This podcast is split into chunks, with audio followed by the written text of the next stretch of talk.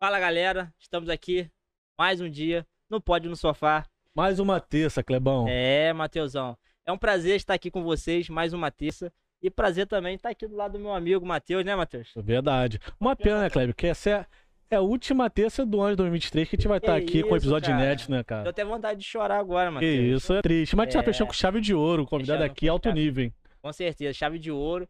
Matheus, eu me sinto muito orgulhoso de nós dois. Pô, né? também. Por ter chegado até aqui. Fechando o ano de dois mil e vinte e três, com chave de ouro, com mais um episódio, sem falhar nenhum com vocês. Nenhum, nenhum. A gente não vai falhar não, porque dois mil e vinte e quatro, dia dezesseis... Pode falar já, Kleber? Ah, você já começou, né? O pessoal aí agora quer saber, né?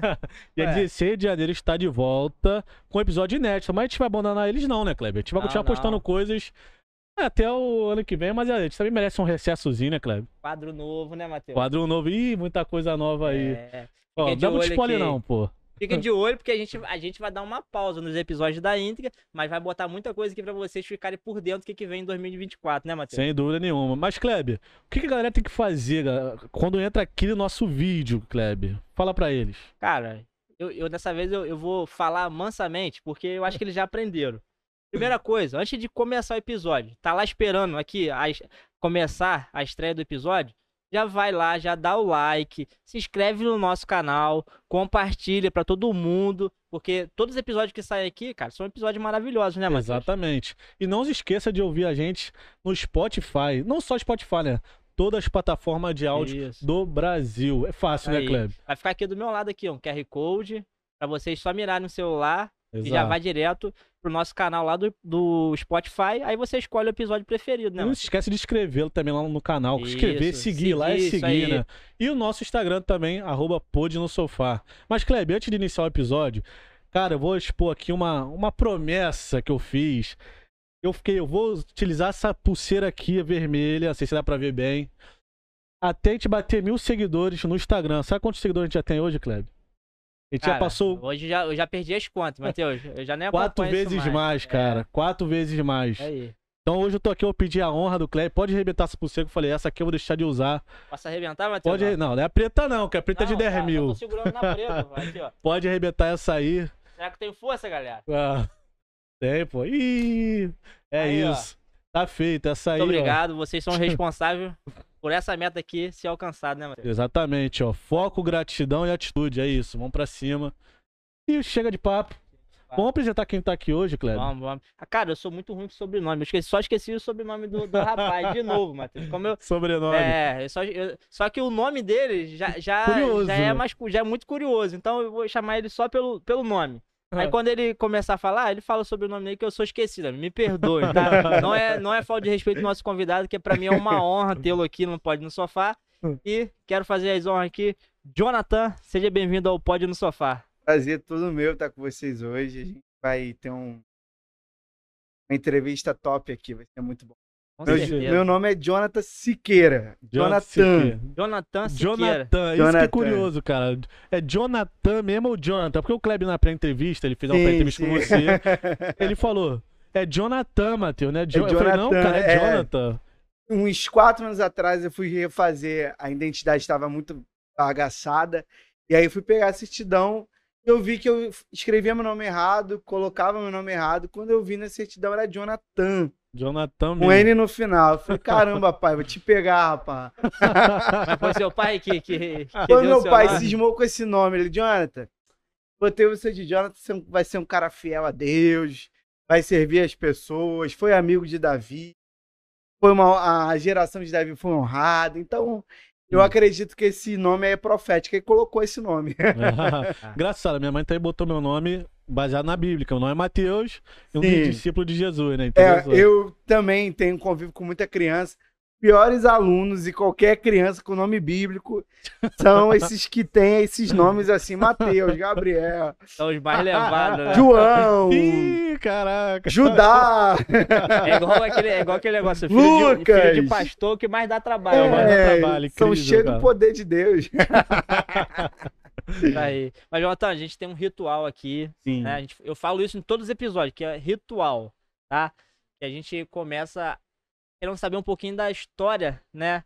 do convidado. Antes de iniciar hoje no, no fator principal, que é o seu destaque hoje como, né, projeto pessoal, a gente gosta de saber, né, de onde que veio o Jonathan, saber um pouco, um pouco da sua vida, né? Sua infância, a origem, de onde que veio. Então, eu nasci em Niterói, né? Mas fui criado em São Gonçalo. E eu vim de um berço cristão, minha família toda, todo evangélico, serve a Deus. A gente tem aí, vamos dizer assim, um... cinco que hoje não estão na presença de Deus. Fui criado na igreja. E os meus pais, muito fervorosos na obra de Deus. Muito, muito ligado à questão mesmo, né, da, da obra, da igreja. Meu pai sempre pregou, sempre evangelizou. A minha mãe sempre envolvida com a igreja. Só que em dois mil e quatro, meu pai, ele se resolve separar da minha mãe. Hum. E aí, era bem novo. E aí, dentro da minha história, eu fui sendo criado por ela. Minhas, minhas irmãs foram morar com meu pai. Elas fugiram de casa. Elas botaram a roupa numa sacola, assim, fora pra casa do meu pai. E eu, com aquele apego que o filho sempre é apegado com a mãe, né? Eu não quis largar a minha mãe. E dentro de tudo isso, sendo criado por ela, pela família lá e tal, eu começo a crescer dentro do princípio da obra de Deus, da igreja e tal. Eu descubro que minha mãe era depressiva. Minha mãe tinha depressão profunda. Eu vou, vou crescendo, vou abrindo mais entendimento. E depois de um tempo também eu comecei a ter depressão. Lutei com depressão até os, até os dezessete anos. São quantos filhos? É... Meu pai teve três filhos.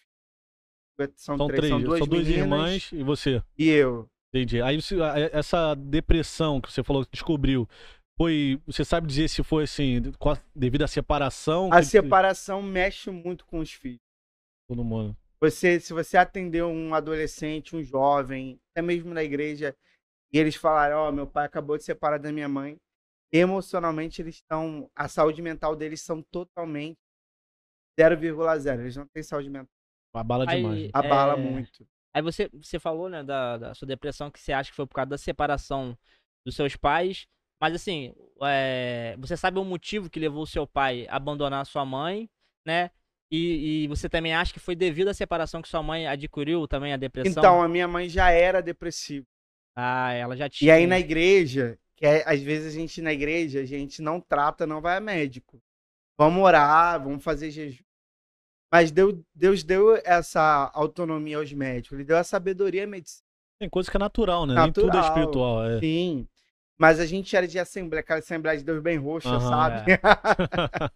Eu falo que sou baixa hebreia. E aí dentro disso, os meu, o meu pai, houve se separando porque ele não aguentou mais levar um casamento debaixo de uma falta de harmonia. Eu acredito assim, entendeu? Ela também não quis mais ficar com meu pai. Ah, foi também ela? É, foi uma, foi assim, foi uma separação dupla. Foi muito, eu não quero, né? Ele não quer mais, acabou. Mas a gente, eu, eu se hoje eu paro pra pensar, eu falo, poxa, minha mãe tra tratasse a parte clínica dela com terapia. Talvez seria diferente. Com medicação. Eu acredito que minha mãe estaria... É. Aí a depressão dela entrou num estado tão grave que minha mãe ficou esquizofrênica. Ah, não. Que ela era escritora. E a minha mãe, quando ela começou a ter o início da esquizofrenia, ela falava muito da mãe dela. Eu quero minha mãe. E a história da minha mãe foi uma história muito difícil, porque meu avô criou seis, sete, sete filhos. Minha mãe, minha avó traiu meu avô, foi morar em Nova Iguaçu. A história é mais ou menos essa, não sei muito. Detalhe. Eu tento, até já tentei buscar mais o conhecimento da história da, de toda essa dor que minha mãe sofreu. Minha mãe era caçula, a filha, a filha, mas não, o filho caçula sempre sofre mais, né? Ah. E aí a minha avó largou assim, as filhas todas com o pai, com fome. Meu avô hum. trabalhava na marinha e cuidava dessas filhas todas. Sete. No total eram sete. Tinha o meu tio, tinha uma filha que meu pai adotou, meu avô adotou. Só que minha mãe abandonou a minha avó. Minha mãe, minha avó abandonou a minha mãe. E quando a gente estuda diagnóstico afetivo, abandono é um diagnóstico. Minha mãe, ela sofreu um abandono. Sim. Quando ela dava crise, ela, ela gritava, mãe, mãe, mãe, cadê minha mãe? Eu quero, minha mãe, minha avó já estava morta. Anos. Muitos anos já. Ela tinha essa marca dentro. Já né? tinha essa marca. Então toda a dor, ela tem um, ela tem uma relação com o diagnóstico. Então o abandono é um diagnóstico. E aí eu fui criado dentro daquele. E aí eu vi ela sofrer e eu. Você vê o outro sofrer, você adoece. Imagino. Eu comecei a adoecer, eu tinha uns pensamentos dentro da igreja. Uma pergunta só.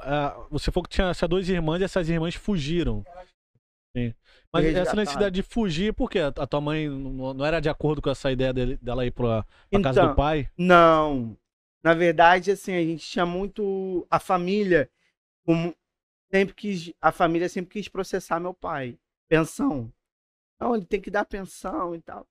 E as minhas irmãs, as minhas irmãs são mini, mulheres, então elas são uma pegada mais com a figura feminina, masculina. Masculina, é. Então elas pegaram esse afeto com meu pai e fugiram com ele. Na verdade, meu pai não falou para elas é, ir atrás dele, mas o afeto emocional que a mulher tem pela figura paterna faz dar essa, essa atitude, essa margem. Né? Tipo, eu vou atrás do meu pai, e aí meu pai criou elas, a igreja, cuidou delas. A gente já tinha nove anos. Imagina, uma menina com sacola de mercado andando pela rua até a casa do meu pai. Até hoje eu lembro, assim, como isso me marcou. Elas falando, você tem que fugir com a gente. Eu falei, não, a minha mãe. Eu não larguei minha mãe, fiquei com a minha mãe. E em dois mil e vinte, minha mãe morre. Na tarde de domingo, ela grita de dor, que ela infarta. Tenta fazer de tudo. E ela não volta. Então, assim, a história é mais ou menos essa. Você, você enxergou esse momento? Você estava presente nesse momento? Ela conversou comigo, falou, Jonathan, você vai ser muito feliz. É, sua mãe te ama muito. Porque a esquizofrenia dela era por crise. Então, ela sentava com você, você parecia que ela não tinha nada. Tranquilamente. E ela me chamou, assim, né, no... sofá, nesse, no ambiente mesmo assim que a gente tá aqui, e conversou, e minha mãe começou a ficar com a boca muito pálida, começou a gritar. Eu tava no telefone com uma amiga, conversando com ela, hoje até psicóloga, Andréia Rodrigues, e a minha mãe simplesmente gritou e infartou. E aí quando cheguei no hospital, fiz massagem nela, fiz para ela voltar. Ela chegou com, com vida, mas ela deu duas paradas respiratórias e ela não conseguiu voltar mais. Aí eu perdi minha... Aí nessa hora que você se vê nesse quadro de depressão, foi com essa perda então, ou já a, antes? Você já... A depressão já comecei a desenvolver na, na primeira adolescente. Na primeira e na segunda, né? Que vai até os dezessete anos, é, a gente já, já fica... Já vai para pro lado da juventude. E aí eu encontro refúgio num lugar em Belo Horizonte, a Estância Paraíso. Falar. Estarem restaurando vidas. Eu passo por um programa lá chamado Moriá. Atende muitos pastores, muita gente. E lá eu sou tratado, trabalhado. Eu acredito também na questão da genética. Às vezes você tem algo dentro da sua emoção, da sua emoção que tem, ligado, tem ligação com a sua genética familiar. Meu avô, ele era um cara que dava tudo para as filhas, dava muito bem da casa, mas meu avô, ele era afogado na bebida. Ele era afogado na bebida. Então, às vezes a pessoa bebe, né, entra, entra no quadro de, de até ser alcoólatra, porque ele tem uma dor ali, e aí o álcool te faz você ficar bêbado, embriagado, e álcool, entre aspas, te faz esquecer do problema. Por um momento faz, né? Depois... Um momento. Aí depois ele volta aquela rotina. O meu avô tinha... A gente pegava picolé, sorvete todo dia no bar do lado de casa. Ah. Tinha conta no bar. Mas aí é, esse, esse lugar que você foi foi onde você tratou a depressão, né? Isso, a Estância Paraíso. Antes, antes de você chegar nesse lugar, você disse que pensava muito em suicídio. Em algum Pensa. momento você chegou a executar isso? Então, você tomar vários remédios sem ninguém saber. Antialérgico, principalmente, que é um remédio que dá sono. e você falar assim, eu vou tomar esse remédio todo aqui e eu não vou acordar mais, vai ser melhor. É um perfil. Eu tinha esse perfil. Eu já, já umas três vezes, já parei no meio da rua e falei, caramba, se eu jogar daqui desse carro, ninguém vai olhar pra mim. Eu carre... sempre carreguei a dor de uma família desconstruída e de uns porquês que eu nunca tinha. Às vezes você tá dentro da sua história, você tem um porquê, você não gosta daquele. E o tempo, quando você conhece a Deus, né, quando você acredita, o tempo de Deus vai te ensinando a transformar toda aquela dor em uma canção, em um testemunho. Hoje eu tô aqui falando com você. É. Cara, eu acredito que só Deus pode transformar a crise em, em testemunho, dor e canção, ansiedade, cura e medo e superação. Só Deus. Só Deus. Ele é o cara que ele tem. Ele não vai te falar, ele não vai te apontar o processo pra até lá, vai querer desistir. Isso é verdade. Não é não? É verdade. Ele vai apontar você, ó, você vai ver, eu tenho isso aqui pra você, mas pra você chegar lá, você vai ter que viver o processo. Eu conheço gente que odeia a palavra processo. Eu li um livro uma vez, não sei se você já ouviu, Poder na Mente. Já viu, leu esse livro.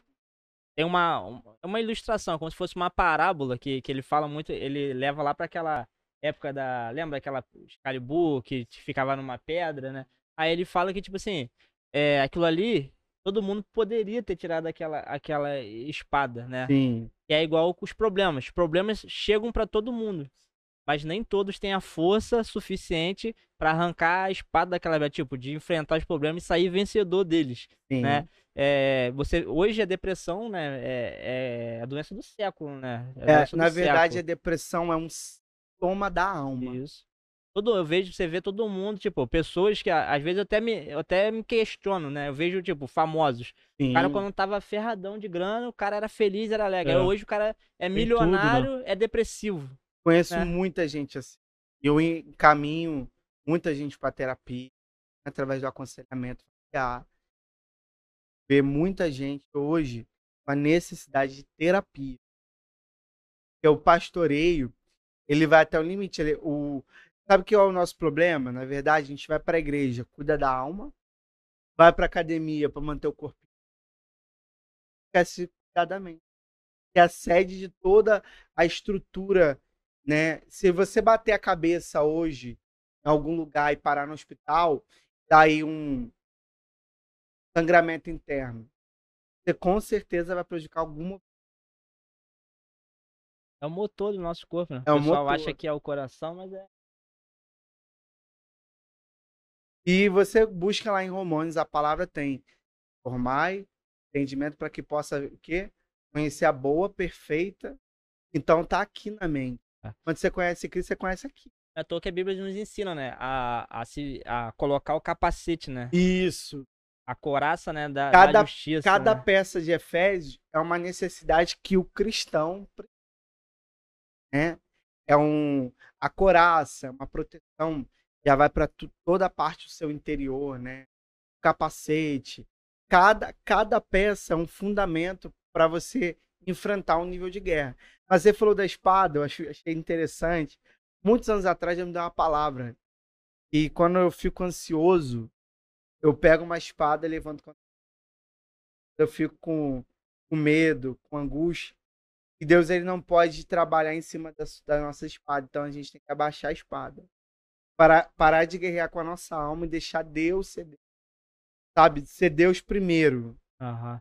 Deus do segundo, Deus do momento, Deus do agora. É, mas muito difícil, assim, você foi muito forte, né, em passar por isso, porque num quadro depressivo, né, a pessoa não tem essa consciência de que, que ele tá passando por esse problema, que ele tem que, de fato, abaixar a guarda, né, e deixar, né, as coisas é, serem tratadas. Eu não falo nem só espiritual, eu falo, tipo assim, você buscou, você buscou tratamento, né, com um especialista. Então, a gente tem que fazer isso, né? As, igrejas tem, as pessoas nas igrejas hoje têm que entender isso, que nem tudo é material, nem é, tudo é espiritual. Na verdade, né? A igreja, tem coisas que são resolvidas pelo ela ainda médico. Tem ainda a luz do preconceito.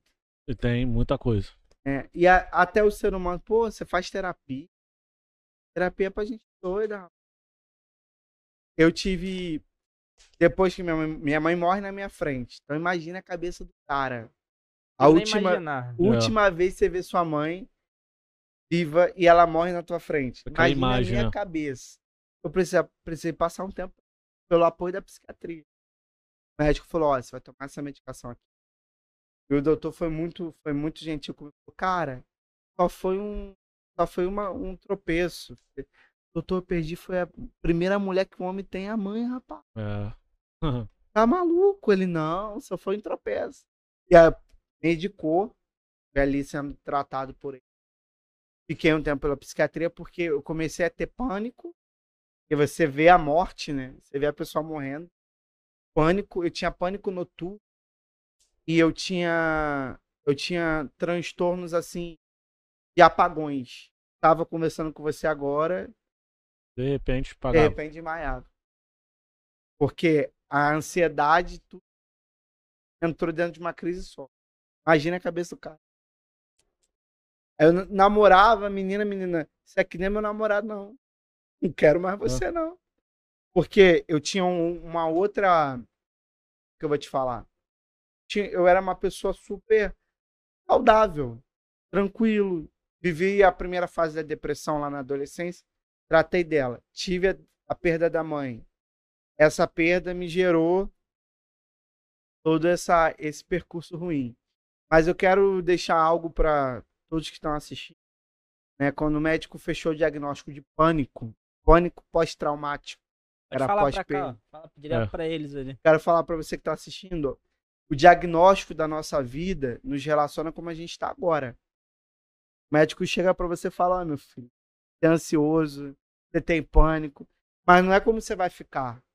É um estado só é um estado, momento. É um estado, é um momento, entendeu? Então, assim, quando, quando os médicos ali não têm pena para fechar diagnóstico, não. Você vai no oncologista, ele vai falar, ó, seu câncer é desse é, maligno, você tem pouco tempo de vida, entendeu? Você não pode se agarrar em cima. E isso também é a nossa vida, entendeu, Matheus? Entendi, perfeitamente. Isso é a nossa vida, porque o cenário diariamente da nossa vida fala pra gente, não vai conseguir, não vai dar certo, não vai fluir, não vai, você não vai ficar bem, não, não, isso daí é loucura. Não, fazer um podcast, loucura, meu filho, faz outra coisa, arruma outra coisa. Relaciona o agora, não é como que vai ficar. Exato. Hoje estamos já crescendo aí, né? É, exatamente. Muito porque, mais do que a gente imaginou. É, muito mais, porque você não pegou a circunstância do agora. O segredo de você vencer, de você construir uma superação, a superação é uma, construção, uma peça de construção. É você falar, não, eu estou vivendo esse momento aqui.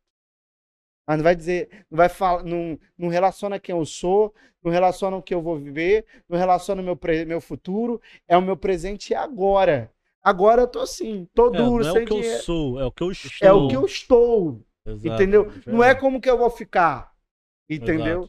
O, o, o diagnóstico relaciona como a gente vai ficar, não é como que a gente vai estar daqui pra frente, entendeu? Exato. Eu acho isso muito fantástico. E depois eu desenvolvo um cor de pele cutânea, desenvolvo uma doença nas duas axilas. Tudo nisso aí, nesse Tudo, mesmo, mesmo período assim? Nesse período, dois mil e vinte... Pra mim, eu tinha que rasgar dois mil. Ainda estava enfrentando uma pandemia ainda, né? Que tá é, batendo. Pandemia. Fiquei internado. Passei por cirurgia. Né? Até gravei na Rede Super contando mais sobre esse testemunho. Os médicos falaram, ó, o tumor é cutânea, de pele, não tem muito tempo. Peguei uma bactéria hospitalar. Fiquei oito meses internado. O hospital da cidade de São Gonçalo não tinha mais recurso para mim. Precisava operar no hospital de Ipanema. Os médicos lá falou, ó, não tem como fazer a entrada dele aqui. Estamos em plena Covid. Uma das médicas que me acompanhou dentro desse outro hospital, ela falou, ó, entrar em Ipanema é impossível. Deus me colocou lá, eu operei. A médica que falou que não ia conseguir me operar, que entrou na mesa de cirurgia junto comigo. Então, dois mil e vinte foi um ano muito difícil. Muito difícil. Foram perdas atrás de perdas. E algumas pessoas têm envolvido muito assim, com projeto, com treinamento, com As pessoas colocam para esse lugar de crítica. Foi pecado? É, né? Foi, foi o quê?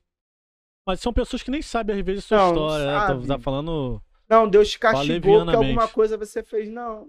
Nada é porque ver. Doença, enfermidade não dá imposto, dá em gente. Veio pra gente. A gente é tributâneo, meu irmão. É. A gente é corpo, alma e espírito. Ficar uns dez dias sem beber água. Uhum. Fica uns dez dias sem se alimentar. Eu no calor de uma depressão. Pós, pós-luto, perdendo tudo.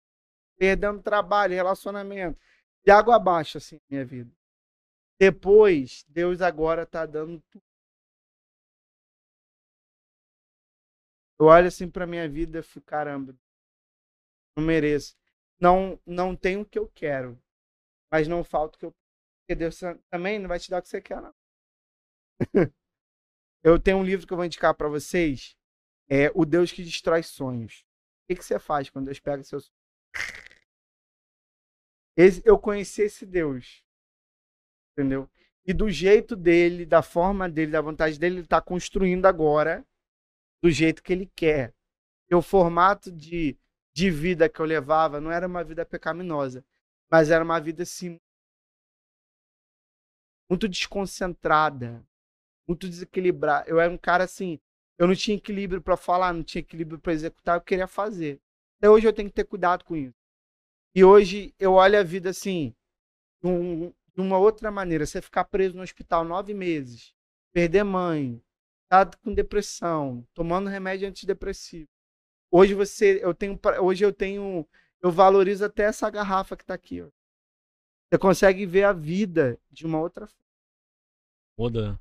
Eu queria saber mais ou menos como é que foi esse, esse processo seu, que pra mim não ficou tão claro ainda. Sim. Porque assim, eu vi que dois mil e vinte foi muito marcante, sim, negativamente no caso. Não só pra você, né? Muita gente, eu estava passando por um momento difícil no mundo.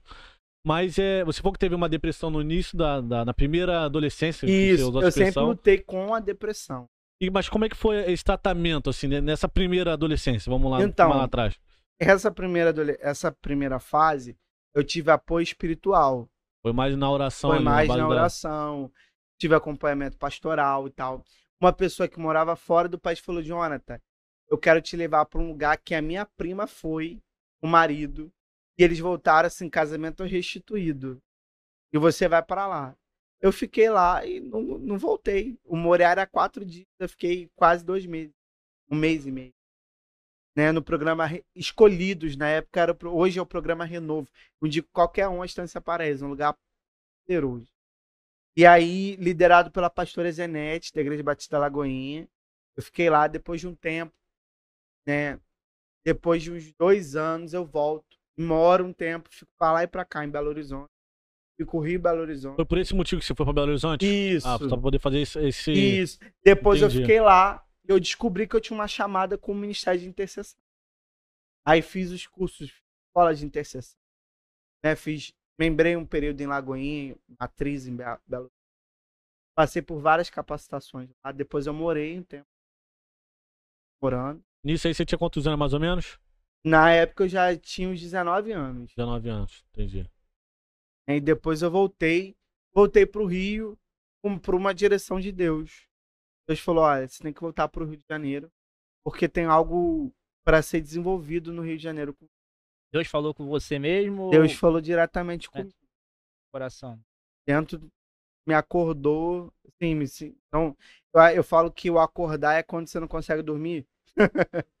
Você passa assim a madrugada, rola pra cá, rola... Uma coisa. Vou orar, vou falar com Deus, vou expulsar o que tá me seguindo.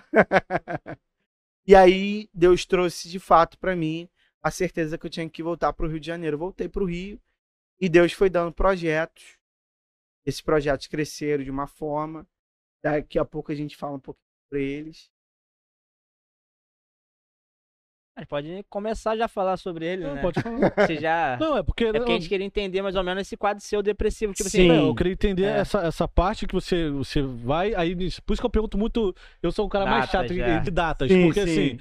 Porque, pô, dois mil e vinte foi três anos atrás. Foi. E aí, assim, é, Teve história antes. Eu vivi uma... Como é porque, teve... na verdade, eu já luto com essa dor chamada depressão. Então, aí beleza. Só que aí, em dois mil e vinte, ela volta... Ela volta porque eu perco mãe. É... Ah, então, isso aí... Perco mãe, a gente...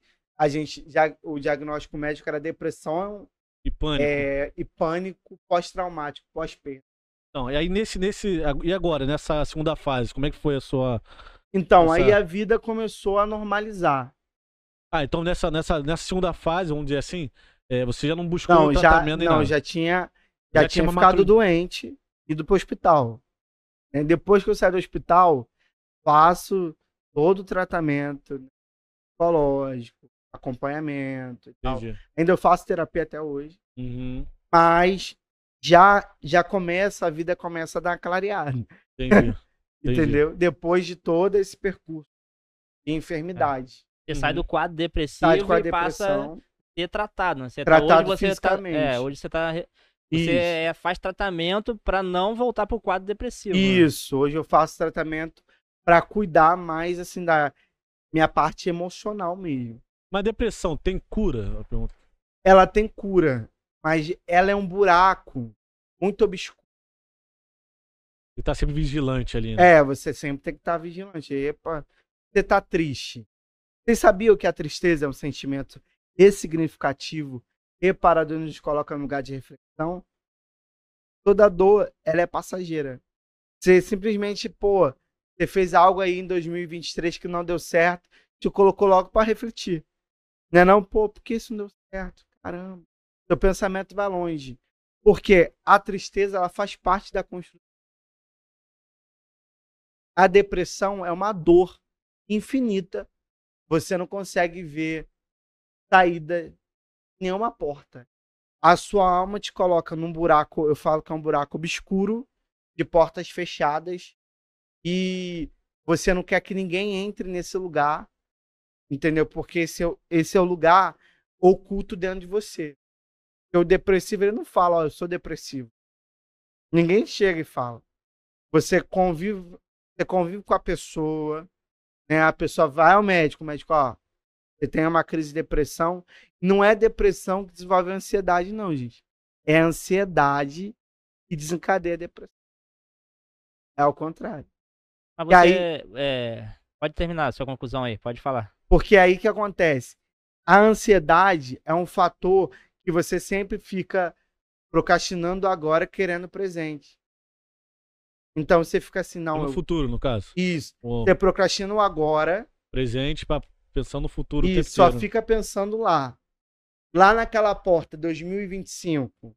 Lá naquela porta, dois mil e vinte e seis. Lá naquela porta, dois mil e vinte e quatro. Aí você fica, mas o agora você não vive. Aí você come por ansiedade. Aí tem várias coisas que desenvolve. T D A H. Você quer ver um T D A H emagrecer, ficar bonitão? Começa a namorar. Porque o transtorno é compulsivo. Aí a compulsividade dele vai para alimentação. Entendeu? Aí quando não vai para alimentação, vai para um, um má, má comportamento. A pessoa, ela tem um humor muito ruim. Eu tive um, agora eu tive que desconstruir uma amizade recentemente. Ela tinha, ela tinha crise de ansiedade.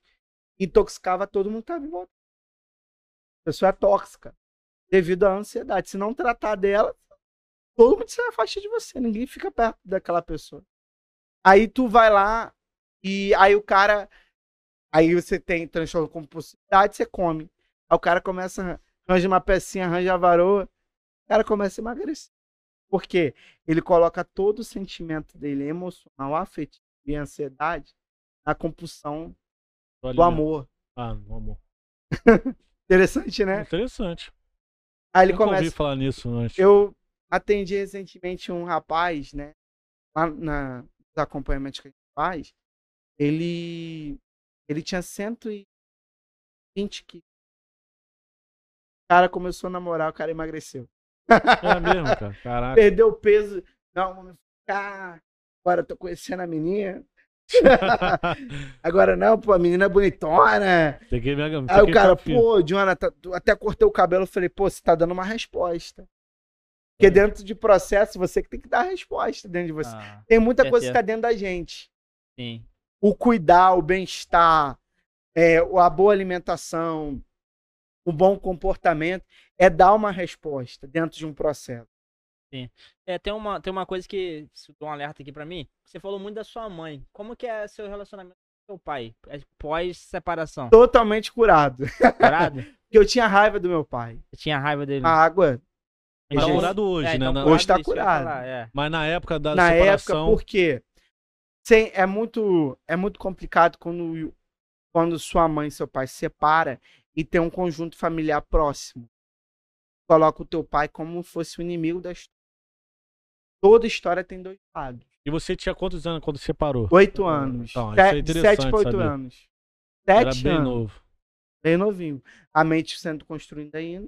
Exato. Aí você ficou com raiva eu... dele até quase qual a idade que você então, falou assim, eu preciso mudar isso. Eu tinha, isso. na verdade, eu acredito que a minha cura começou quando eu liberei perdão. Porque dei dois sentimentos aqui e eu falo que perdoar e amar são da mesma essência e raiz. Porque perdoar é uma decisão, não é um sentimento. Amar é uma decisão, não é um sentimento. O sentimento vai vir junto dentro da sua decisão. Você vai escolher amar alguém e você fala assim, pô, vocês são casados, né? Vocês escolheram primeiro a menina, a menina bonita, não é não? Sim. Essa peça quadrada legal, e bate com a tua, pô, a garota é da minha pilha, pô. E aí você escolhe primeiro ela. Você escolheu, a escolha é ligada à decisão. Então, eu acho que eu acredito na cura interior, acredito na cura. Trabalho com esse ministério de cura. Eu acredito. E eu vejo que quando eu comecei a liberar perdão pro meu pai, aquela criança interior que se achou abandonada, abandonado pelo pai, agora ele começa a ver um pai que cuidou das minhas irmãs.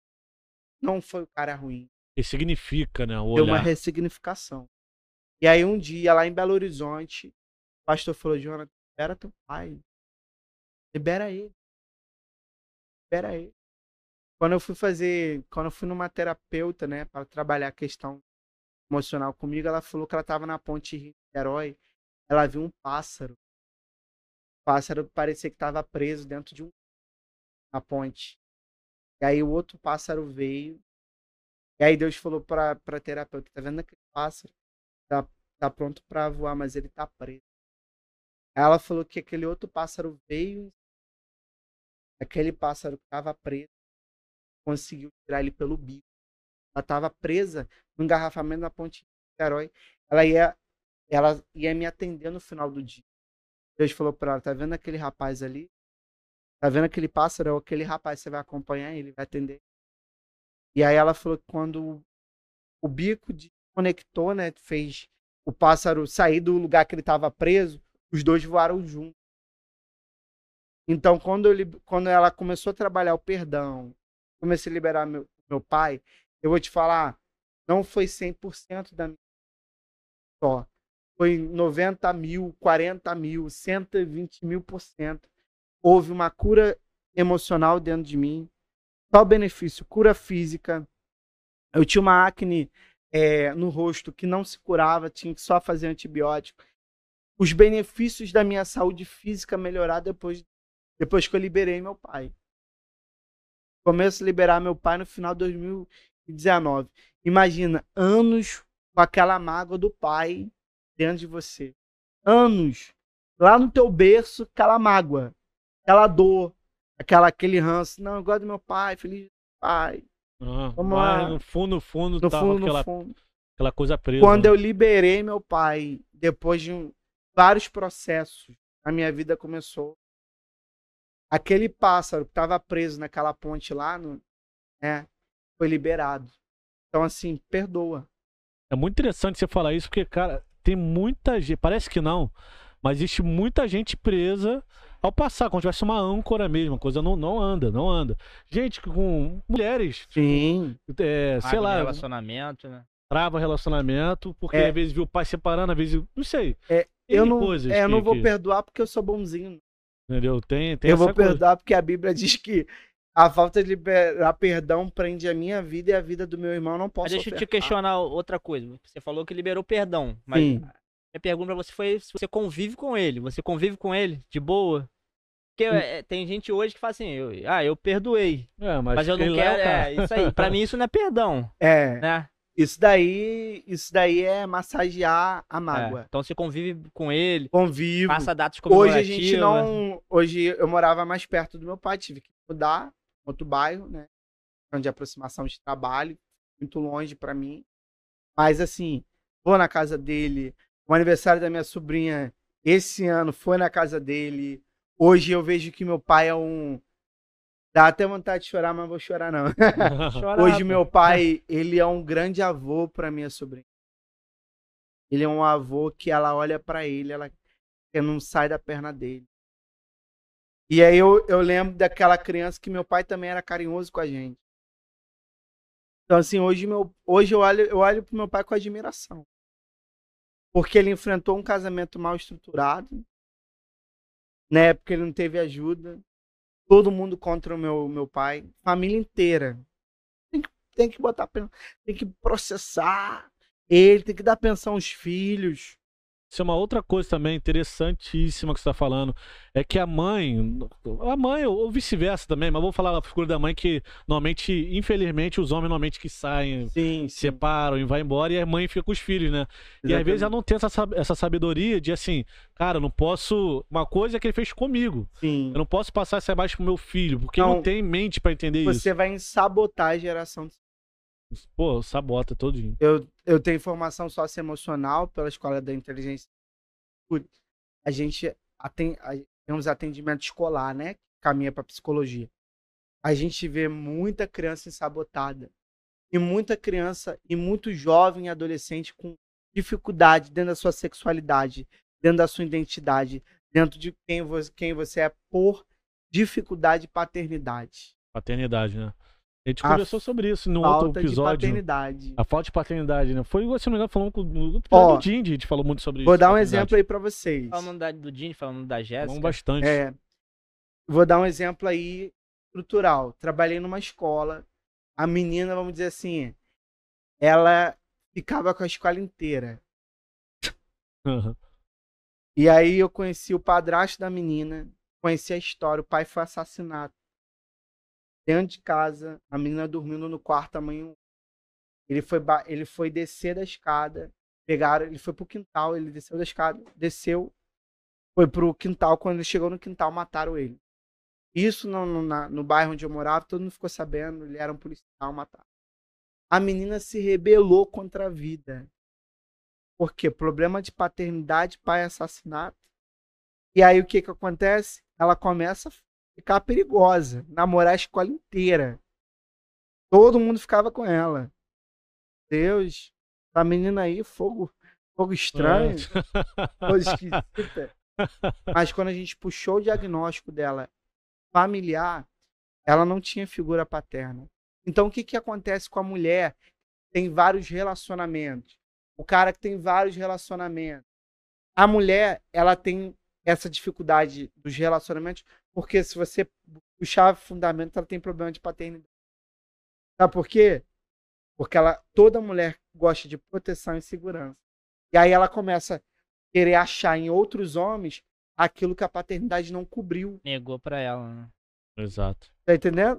Sim. Aí, aí ela começa a se relacionar. Aí termina aqui, não, ele é inseguro, cafajeste, não quero ele. Aí vai pra outro. Até encontrar alguém com muita firmeza e segurança e proteção.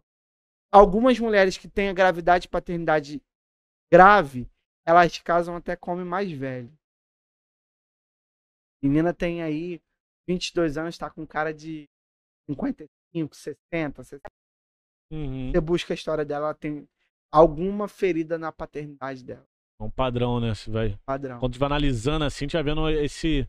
Vai casando, é, vai né? casando. É. Exemplo, por que Deus levou minha mãe? Depois eu descobri. A minha vida era uma vida anulada. Eu entrava na faculdade e não acabava. Entrava na autoescola e não acabava. Eu tive o um governo feminino muito alto na minha vida. Falta de paternidade, governo feminino. O pai é aquele que direciona. O pai, um, algum de vocês, você fala, ó, rapaz, vai, vai fazer uma prova, eu vou pagar a prova para você, vai fazer o concurso. Ele vai te apontar o destino. Eu não tive esse apontamento de destino, então eu tinha problema na minha identidade familiar, eu não conseguia terminar minha vida, construir nada. Tinha um governo feminino da minha mãe, porque a mãe é aquela que zela e cuida, mas o pai que aponta o destino e direciona. Aí, minha mãe morre, a minha vida também dá uma andada. Eu falo isso, não é porque ah, Deus quis levar minha mãe para minha vida andar, não. Mas aí você se viu na necessidade na de andar. Na questão do governo, porque ah, acabou. Em Marcos, um dia eu era menino, homem me tornei. Eu parei, eu precisava parar de ser menino, parar de ter dependência emocional na minha mãe, na minha. Então, a vida me obrigou a ser sujeito homem. A vida me obrigou a se tornar homem. Pagar a conta, ter minha dependência, trabalhar. A vida fez essa esse caminho. Isso é, é a realidade de muitas famílias, cara. Muitas, muitas famílias. Eu vejo que, que muitas mães querem trazer os filhos ali. Tipo, os filhos já estão com trinta, vinte e nove, até elas mais de trinta. Elas não se desligam. Quer trazer ali como se fosse um, né, uma galinha, tá é, dando uns pintinhos. Falo... Aí os filhos crescem, né? Isso. Se tornam um homem. Um homem desse jeito que você falou, um homem sem, sem firmeza naquilo que faz, sem direcionamentos. Tá aí.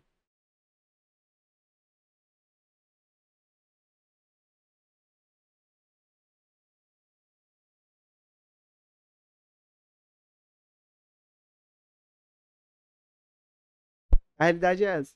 Eu falo, eu falo de uma síndrome que não, isso não tem respaldo psicológico, mas às vezes eu dou, monto umas teses próprias. O cara Peter Pan. Sim. Já viu?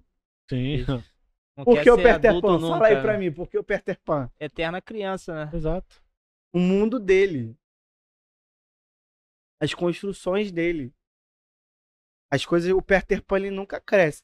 Mesmo que ele tenha aquele corpo, aquela definição corporal, né?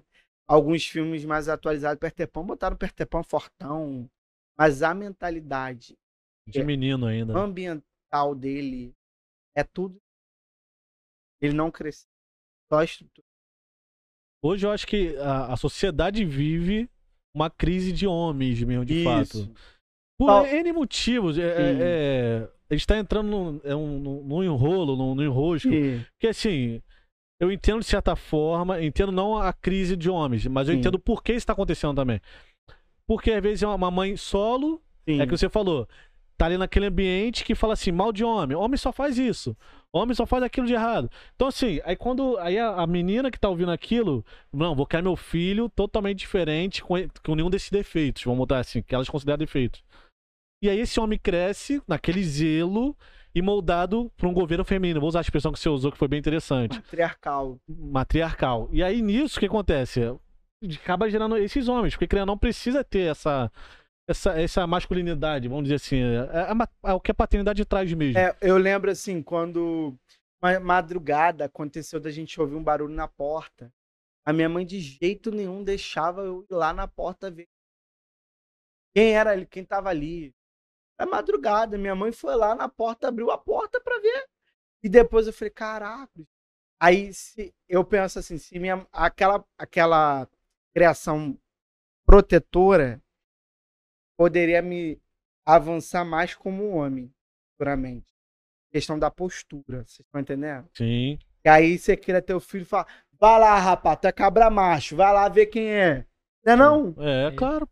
Então, é o papel do homem, né? Proteger... É o papel do homem. Então, assim, é família. Muito importante, né? O assunto tá, tá, tá ficando legal. é, é muito, muito importante o cara, ele ter até um limite a educação feminina. Até o limite. O pai depois vai entrar, vai corrigir. Ele não vai desconfigurar. Eu falo assim, uma educação cristã, né? Mas a gente vê que a educação hoje, quando o pai entra, o pai quer mostrar pornografia pro filho. Sim. É, é, é, não, isso é, é distorcida, né? É, é uma educação distorcida, né? Eu atendi um outro dia um rapaz, ele, Jonathan, fulano tá com suspeita de gravidez, já tô indo pro quarto. Comecei minha vida sexual ativa com treze anos, porque meu pai levou, me levou a conhecer isso. É. Foi, foi uma estrutura infiltrada, infiltrou a educação, família. Influiu. Então, assim, a gente vê a família se perdendo ao longo do, família, do caminho, por conta dessa educação não elegível, não original. Ah, e você falou uma coisa aí, até você citou a questão do Peter Pan, né? Sim. Que é eterna criança, né? Sim. Só que eu vejo a, as crianças, hoje em dia, os jovens, eles querem mudar as etapas, né? Tipo, eu passo pela rua e eu vejo, tipo, muita, é, é verdade, né? muito, muitos meninos de quinze, dezesseis anos já com pais, com, já sendo pais, sim, com criança. Sim. Aí casam, arrumam família, aí depois querem curtir como se fosse pois, um adolescente. É, mas aí já virou um chefe de família. Já virou pô. um chefe. Nunca porque... tinha feito essa reflexão, é, não, é verdade. É, porque aí ele, em algum momento, ele experimentou a, a, a... Como que eu vou falar a expressão mais correta e mais... A imoralidade sexual muito cedo. Alguém apresentou ele o sexo muito cedo. Ele namorou a menina, transou com a menina, gostou daquilo, não estava no tempo. É, existe uma ordem de tempo. Até para você se relacionar, namorar, casar, estuda a ciência, a psicologia, a pedagogia te respalda. Existe uma ordem de tempo, da criança, adolescente, adulto.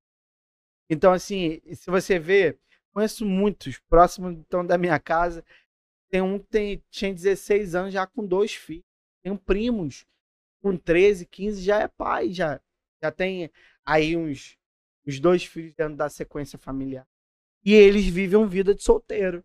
Porque a ordem do tempo que procrastinou eles a viver uma vida sexual ativa, deram filhos, virou chefe de família, mas ele não completou a idade dele. Né? Eu tenho também uma tia, todo ano, essa tia, quando ela vê esse podcast, ela vai, ela vai falar no meu ouvido, mas eu vou falar dela. Todo ano ela faz uma festa temática. Ela faz a festa, fez a festa da Mulher Maravilha, fez a festa da, fez da Mulher Gato, se veste de Mulher Gato. Ela é cristã, tá, gente? Aí ela se veste de Mulher Gato. Ela, olha, eu vou fazer festa pro próximo ano com buffet e tal. Aí os meus primos, meus primos ficam te lindo, com raiva. Pô, mamãe, a senhora com essa idade fazendo festa assim. Por quê? A minha, fi, minha tia foi ter filho, o primeiro filho da minha tia. Minha tia teve... Na verdade, quatro, ela perdeu um, né? Quatro filhos, treze anos. Que isso? Caramba. Meu avô teve que esconder ela em Nova Iguaçu. E na, nos anti, antigamente, os antigos falam que a mulher engravidar muito cedo era muita vergonha, era vexame. E aí, eu, um dia eu analisei e comecei a alimentar aquela criança interior dela. Falei, tia, vamos fazer essa festa, vamos preparar as coisas. Porque na época ela não teve essa oportunidade. Não, né? Porque a criança interior dela não foi completa. E ela ficou uma, uma adulta é, problemática. Ela não passou esse ciclo, Não, né? passou, não fez não ela fez não fechar. viveu, ela não fez não o fechamento viveu. dele. Então, eu respeito. Ela querer ro- colocar roupa mais nova, andar sempre muito colorida. Não é que ela é maluca ou doente. Tá? É, ela isso não viveu isso aí fases. É legal, porque até comigo mesmo, tipo assim... É, Dá pra ver, ó, tive... que a roupa toda colorida eu dele. Tive... Não, não, isso aqui, isso aqui, é, é, isso aqui, é, isso aqui é só por causa do verão. É, mas do eu, suando, tipo assim... Suando. Eu não, nunca, eu não tive a oportunidade de ter videogame na minha infância. Sim. Quando eu fiquei adulto, que eu pude ter, eu comprei um videogame. Pergunta se eu uso videogame. Não, não uso. uso. Mas pra mim foi só prazeroso comprar, porque Sua eu nunca tive. A criança inteira ficou com essa marca. Então, tipo assim, depois que eu comprei, eu fechei o ciclo aí e pra mim eu não uso mais. Ó, eu Sam, nunca tive festa.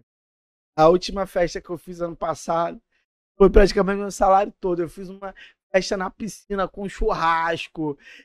Só você ter noção, meu sobrinho parou no hospital, ficou internado, que entrou água no ouvido dele, ficou quase quinze dias no hospital. Caramba. Eu queria que eles vivessem aquele momento, vamos pra piscina, vamos fazer churrasco, porque a minha criança exterior não teve nada disso. Então, meu, minha, minha construção adulta é coisas que a minha infância não me deu delegação para viver. A delegação é um fator que prejudica muitos homens e muitas mulheres. Entendeu? Porque eles querem viver coisas que já passou do, da, da fase, mas eles querem passar por cima daquilo porque há um sentimento aí. Há uma dor aí, há uma circunstância, há uma coisa que você não teve. Uhum. Aí você quer ter, acabou. E agora que você podendo ter teu dinheiro, você faz dele que bem entender, né? Não, meu filho, é comprou claro. lá seu videogame, tá lá parado, vende aquilo, rapaz. É... É, não. Mas é só pra. Você vê que é só pra, né? É, fechar aquele ciclo. Fechar ali. aquele ciclo. Fechar aquele eu, ciclo. Eu nunca tive condições de ter. Quando eu tive, eu falei, vou comprar. Uhum. Aí depois que eu comprei, eu percebi que eu não gostava de videogame. Eu só queria ter um videogame. É aquele sentimento que... E aí, depois você teve num... Agora eu que pergunto. E tá lá, tá lá pegando poeira. Só, só Netflix. O que mais Smart, Smart T V faz. Então, hoje eu tenho uma Smart, mas eu comprei primeiro o videogame pra ter depois uma então, Smart. Então, eu vou falar agora sobre os projetos, porque eu dou treinamento pra Ministério Infantil. Recentemente agora, no dia vinte e cinco de novembro, eu trouxe a Supernânia, Cris Polly da C B T, para estar comigo numa mentoria. Eu dou uma escola chamada Semeando, uma escola de capacitação para Ministério Infantil. Eu fui fruto do Ministério Infantil, porque lá na igreja eu recebia cuidado. Eu tinha um lá, o tio Marcelo cuidava de mim. Tinha tias que cuidavam de mim. Então me marcou muito. Depois me envolvi com o Ministério de Intercessão, que até hoje eu sou envolvido, eu amo a intercessão. Só que dentro dessa construção, eu, trouxe, eu criei um treinamento que era pequeno, o troço cresceu, fomos para quase quinhentas e noventa pessoas em São Gonçalo. Tem estado do Rio de Janeiro todo e fora, veio fazer, fazer esse treinamento comigo. É uma escola de capacitação para pais, professores e líderes, porque a minha criança interior não viveu a família construída, não viveu uma boa educação. Então, tudo que eu não vivi, hoje eu entendo, porque hoje eu dou treinamento para Ministério Infantil. É que outras crianças vivam. Outras crianças e outras famílias. Então, não tem como eu tratar diretamente da criança se eu não cuidar do líder. Então, eu faço os treinamentos, as capacitações para líderes e professores. Né? E a Cris Polly esteve com a gente. Ano que vem, a gente vai ter duas edições. A gente vai fechar um ginásio, porque a estrutura do, do meu evento eu tive que bloquear é, a estrutura da igreja não cabia, né? E a gente vai fazer num sítio uma imersão de dois dias. Provavelmente a Cris, a Maria Cris Polly vai estar comigo. Já virei até amigo dela e do filho, que eu pego amizade rápido. É, ela, para mim, é uma referência na educação familiar. Eu acredito na educação familiar. Eu acredito... Quem nunca viu, né, Supernani? No... Quem nunca viu? Quem... A mãe nunca falou, vai lá, ó, vou chamar a Supernani pra você. É. E, ela, e ela é essa general mesmo que mostra na televisão? Ó, oh, amigo, né não? Né não? Né não, meu amigo? Aquilo era só pra... É, na verdade, é a, a, a Supernani é um personagem. Ah. O S B T comprou o personagem, né? Era, eu acho que era do México ou da Argentina, não sei muito. Ela gravou cento e cinquenta episódios. E a Maria Cris Polly é uma mulher é, elegante, simpática, inteligente, sucinta, né? Mas a Supernani, ela fez um papel de muitas famílias serem... E muitas... Teve um, teve um quadro que me marcou muito, de uma mãe que ela tinha que pegar os brinquedos e doar os brinquedos. Não sei se vocês lembram disso. Do programa. É difícil eu lembrar. Não, eu cheguei é a assistir em algum momento, mas... Ela, ela tinha, quando a, a casa tinha acúmulo, a criança era acumuladora, ela trabalhava essa questão emocional. A mãe, ela recolheu todos os brinquedos. A mãe não aceitou, quis que o programa acabasse, porque o urso que o avô dela entregou para ela na infância, ela tinha até hoje. Imagina quantos ácaros aquele urso, urso tinha. Bem. E aí ela foi atrás do, da, da televisão, cancelou o quadro com a Supernani. A Supernani pegou os brinquedos durante a gravação e deu para o orfanato. Ela pediu o contato do orfanato. A mulher pegou todos os brinquedos. E a criança interior dela precisava de cura interior, gente. Ah. A criança interior dela estava mal resolvida. Mas falou uma coisa aí, tipo, é... você vai me explicar, tá? Eu vou te... Hum. Tipo, ela tinha um, um presente do avô dela. Provavelmente foi isso que motivou ela a ir atrás. Valor emocional, é, né? Tinha um valor emocional naquele, naquele brinquedo. Isso traz problemas também pra pessoa? Você ter, ter um valor emocional a ponto de você querer prender aquilo ali pra sempre? Então, a pessoa morreu. A pessoa não tá mais ali. Se aquilo não afetar você... Exemplo. Cara, ela teve uma oportunidade de estar com uma pessoa com uma mentoria educacional que poderia melhorar a qualidade dos, da harmonia familiar dela.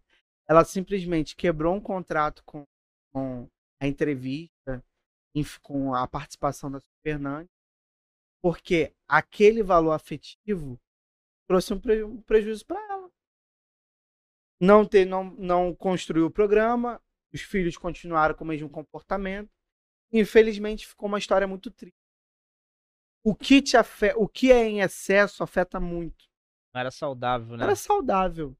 Né? Até hoje, a última lembrança que eu tinha da minha mãe era uma camisola guardada. Mas aquilo pra mim, tipo assim... Depois eu fui arrumar minhas coisas, me mudar da minha casa pra uma outra casa. Eu falei, caramba, a camisola da minha mãe, minha mãe morreu. Pra que eu tenho? É importante fechar o ciclo, né? Tem que fechar ciclo. É importante. Tem...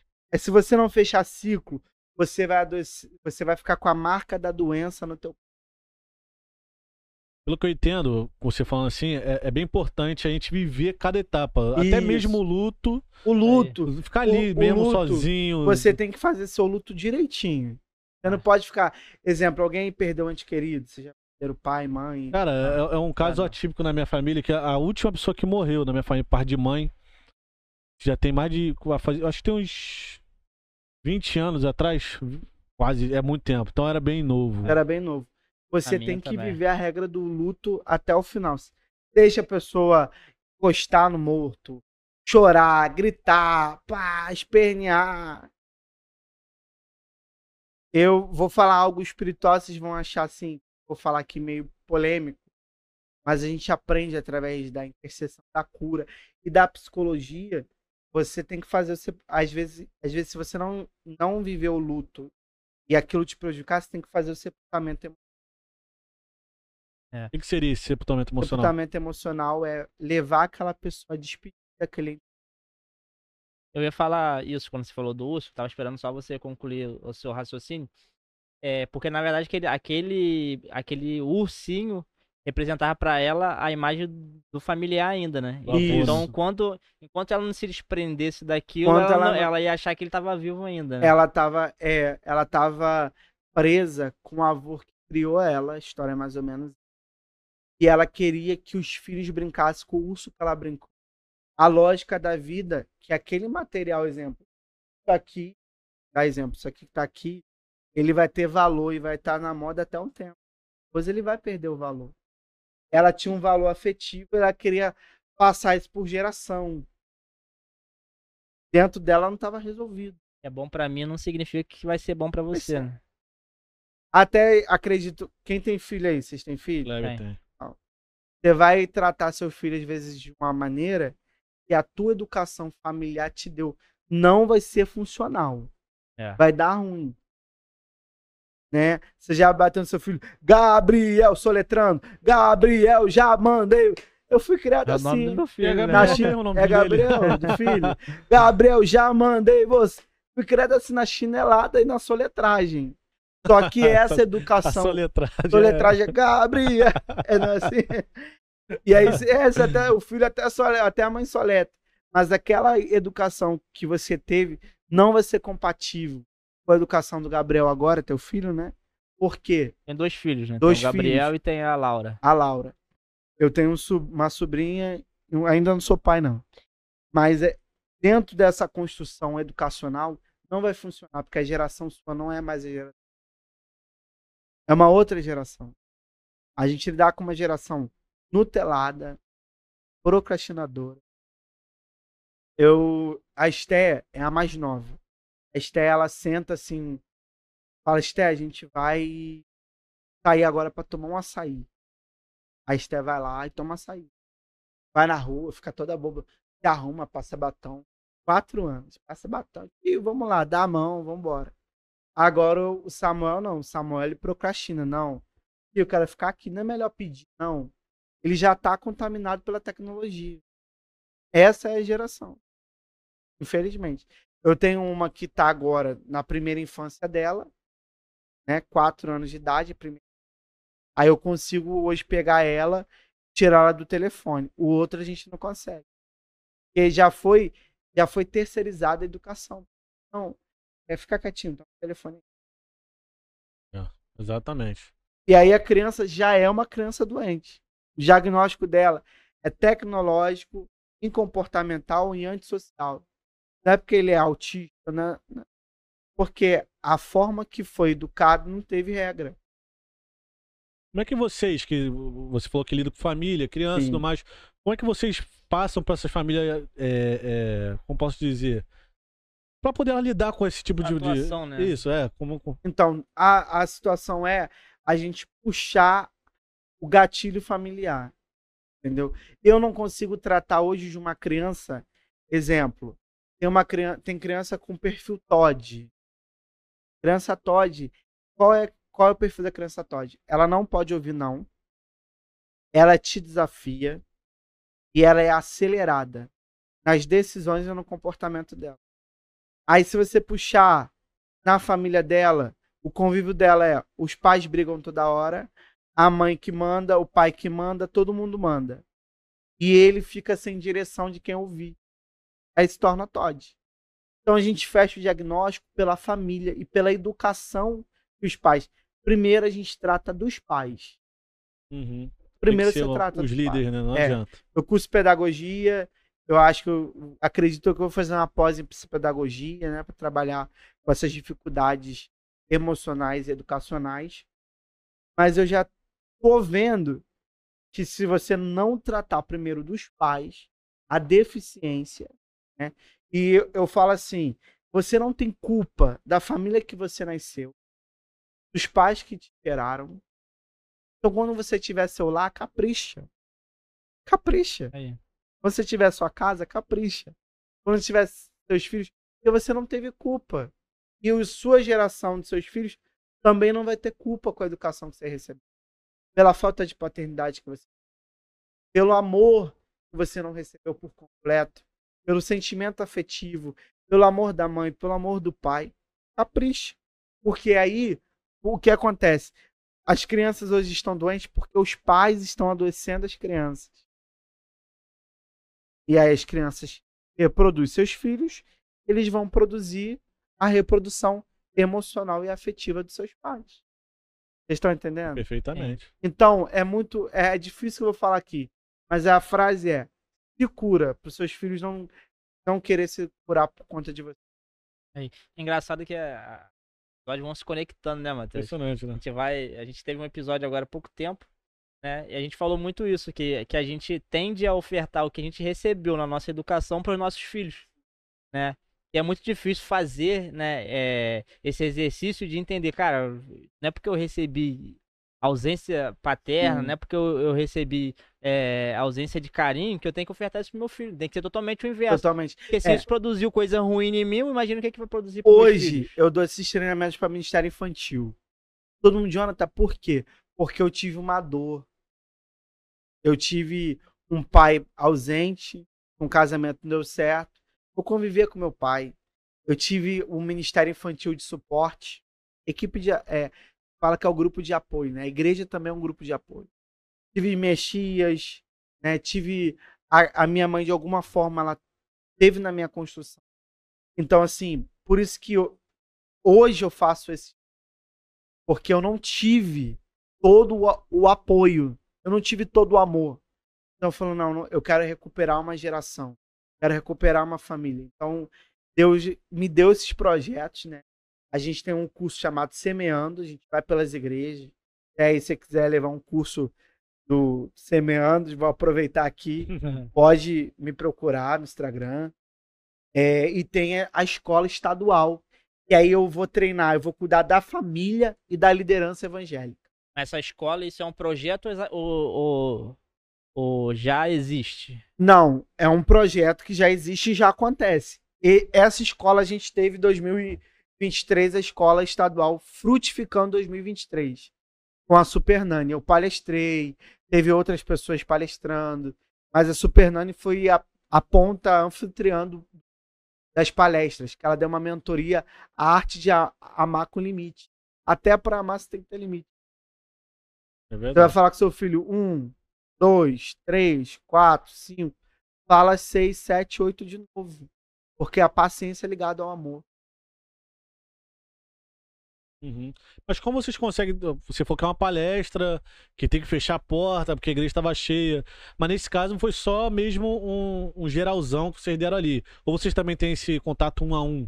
Não, a gente que... eu vou começar devido a... a... Porque cada um tem meio que o seu, é, né? As mentorias técnicas que eu me formei me dá habilitação para eu fazer um, um, um treinamento, uma palestra, um acompanhamento personalizado.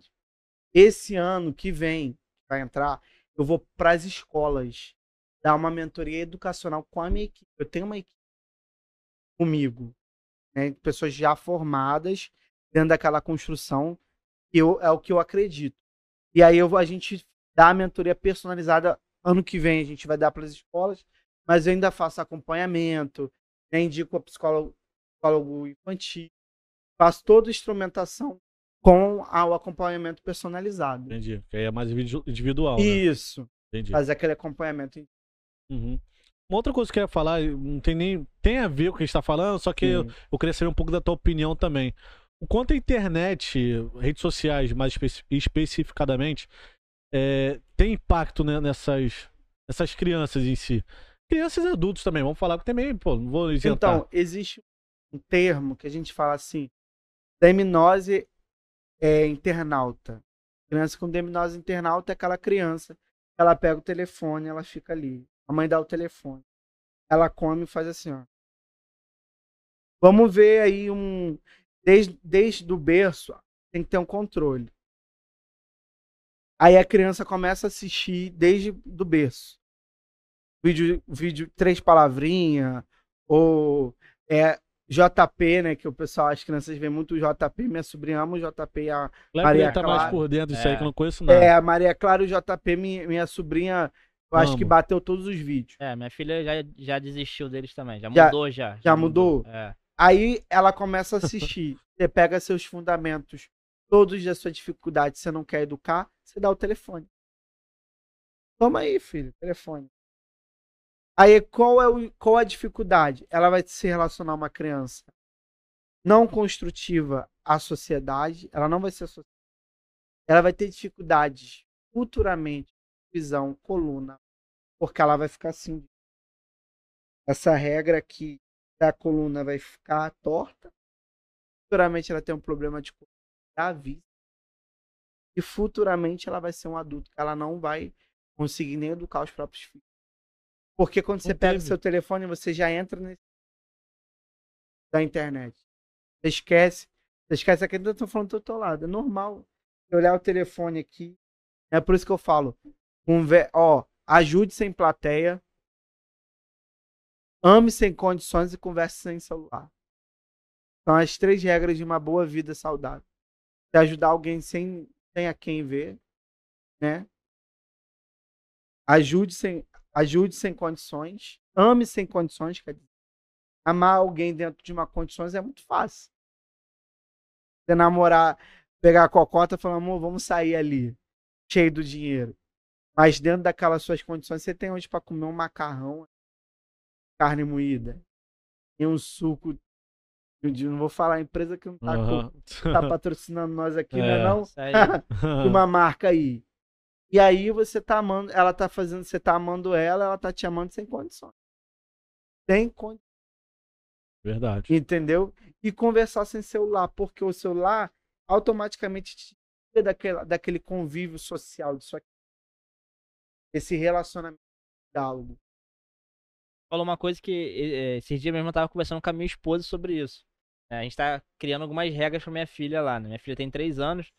Ela também é extremamente, era extremamente viciada em celular também. Sim. Toda hora que ela tá, tipo, sentada, uma Como coisa, ela quer celular. Ela? Como você fala, fala a verdade com o teu amigo. Como você Sim. criou ela? Sempre no telefone? Então... Eu, eu agora que eu tô mais próximo, né? Eu era mais ausente por conta do trabalho. Então, eu abri mão do trabalho. Hoje eu participo mais da educação dela. Vai ter mais dela. qualidade é, de vida com ela. Mas, mas era assim mesmo, da forma que você falou. Era tipo assim, o tempo inteiro telefone, né? Aí agora, há pouco tempo, eu e minha esposa, eu, na verdade, eu até briguei com a minha esposa com Sim. relação a isso. Né? Porque tudo pegava do celular. Tipo, aí eu queria assistir televisão. Ela chorava porque ela queria ver o desenho. Aí quem minha esposa fazia? Dava o celular pra ela. Eu falei, não, ela tem que saber esperar, porque agora é o nosso momento de assistir televisão. Sim. Porque torna mais fácil, né? Quando isso, dá o celular torna, ali, é... a pessoa para é de chorar, para de chorando, é isso aí. Oh, aí minha... isso aí. Isso aí eu vejo que, tipo assim, tá sendo algo que tá, realmente tá introduzindo ela, introduzindo ela num relacionamento com outras pessoas melhor. Ela era igual um bicho na Aí, tá vendo? Quando ia. Isso. Tem uma garrafinha d'água pra mim? Ela já foi alcançada. Já foi alcançada na regra. Vocês não vão ter problema futuro com nenhum é. diagnóstico que eu falei aqui.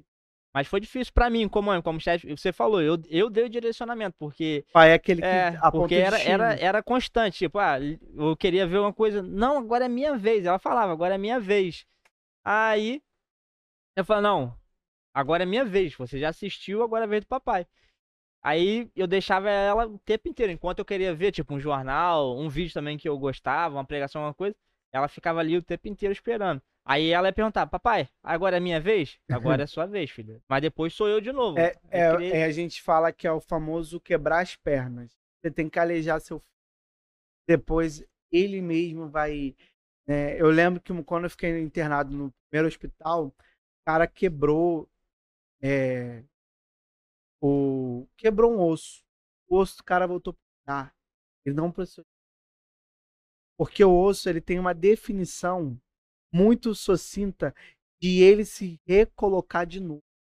Então a educação quebra-perna é isso. Você está reeducando ela, está quebrando ela agora.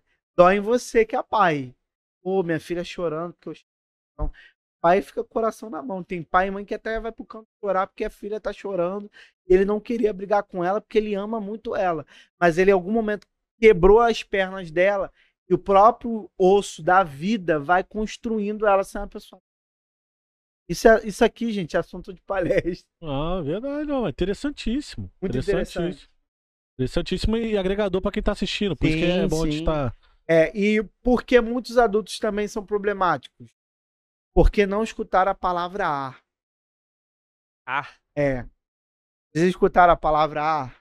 Ah, não. A palavra ar.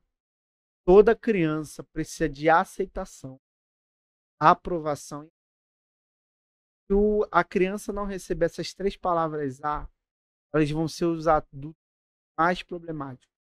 Porque elas vão buscar a aceitação que elas não tiveram, a aprovação e afeto. E aí vamos falar assim, uma pessoa que não recebeu... É... Eu já trabalhei em empresa, tinha que bater uma meta. oitenta por cento não recebeu a palavra A. Então, meu filho, não bateu a meta, era todo mundo mal chorando. Tateado, com ódio. Alguns que não eram cristãos xingavam palavrão, queria quebrar tudo. Porque eles, dentro da infância deles, não receberam essa palavra afetiva. E se tornaram adultos, mal resolvidos e problemáticos.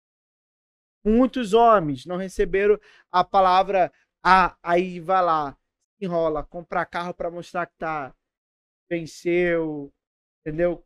Faz dívida, né? Auto... auto Auto mostra que, tipo assim, uma ostentação desnecessária.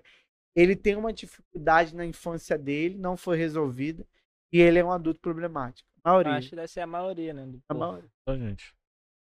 E isso é, é constante, né? Constante. Pessoas querendo ter as coisas pra mostrar para as pessoas isso. que não, não se importam com isso. ela. Que eu tem. sempre lutei hoje, até o, hoje luto, vou abrir meu coração com vocês, com uma questão da reafirmação. Eu tinha toda, toda vez tinha que me reafirmar para tá, ser aceito pelas pessoas na questão assim, pô, é, aquele grupo social, um grupo financeiro legal. Eu tenho amigos que tem condições. Aí eu me enrolava e falei, não, eu tenho que... a galera lá tem dinheiro. Uhum. Eu buscava uma reafirmação. Aí... Dentro disso, vou, vou dar um exemplo. No trabalho, a pessoa não é com a, com a minha cara. Tem gente que não vai com a nossa cara de graça, né? De sem fazer nada. E aí eu tentava agradar aquela pessoa. Mesmo que eu sabia que a pessoa não gostava de mim, eu tentava. Hoje não. Quando eu resolvi entender quem eu sou, para onde que eu vou, o que Deus tem na minha vida, eu não preciso me reafirmar. Então hoje também, você que está assistindo aí, não luta pela reafirmação, não. Você vai se estragar sozinho. Você vai querer uma, receber uma falta, uma falsa aprovação de quem que não, tá não precisa te aceitar. Né? Algo que Deus... Eu sempre sofri com a questão da rejeição, né? Desde a infância e tal. Tem essas marcas. Algo que Deus falou comigo uma vez, eu estava na Estância sentado perto ali da placa, na estância tem uma placa escrita: Deus não abre mão de você. Tava ali sentado. Meu Deus, porque eu vivi toda essa rede. Eu vivi tudo isso. Então, às vezes, as ministrações lá mexem muito. Chorando. Deus falou assim, cara, Deus falou assim, da minha linguagem. Eu era mais novo, né? Do que eu sou hoje. Cara, alguém teve que dar pra eu te aceitar. Teve que sofrer uma rejeição. Teve que passar por tudo pra eu ser seu pai por inteiro. Então, eu acredito que tudo que eu vivi na minha vida até agora, até hoje, estar aqui com vocês, é Deus se apresentando, a paternidade dele. Uma vez eu tava, peguei um engarrafamento, subindo pra, pra Niterói, e falei, onde você começou a ser pai?